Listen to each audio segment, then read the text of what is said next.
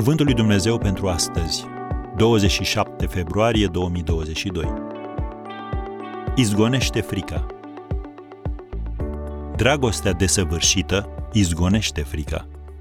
întâi Ioan, capitolul patru, versetul optsprezece.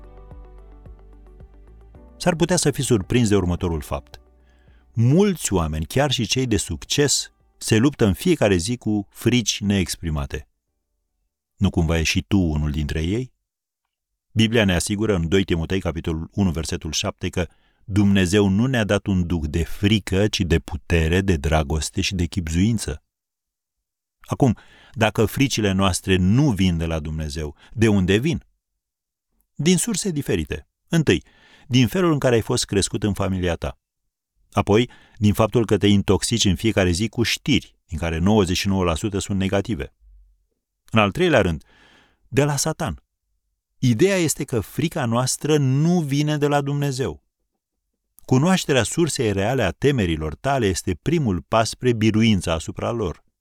Și Dumnezeu ți-a dat o armă puternică cu care să le învingi.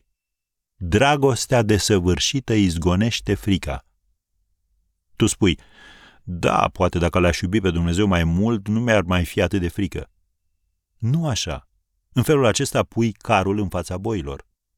Oricât ai încerca, nu vei putea să-L iubești pe Dumnezeu în mod desăvârșit. Există o singură dragoste perfectă și aceasta este dragostea Lui pentru tine. Și este necondiționată, cumpărată și plătită de Iisus Hristos când a murit pentru tine pe crucea Golgotei.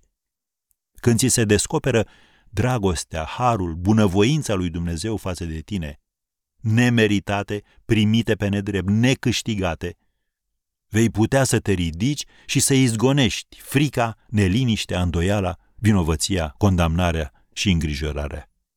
Dragostea lui Dumnezeu pentru tine nu se bazează pe faptele tale, ci pe faptele lui Hristos. Când ai încredere în lucrarea lui Hristos și nu în a ta, ești acceptat și ești numit prea iubitul lui și așezat în prea iubitul lui, cum scrie în Efeseni unu, versetul șase. Ori, când ai siguranța acestui fapt, să știi că ai și puterea de a izgoni frica.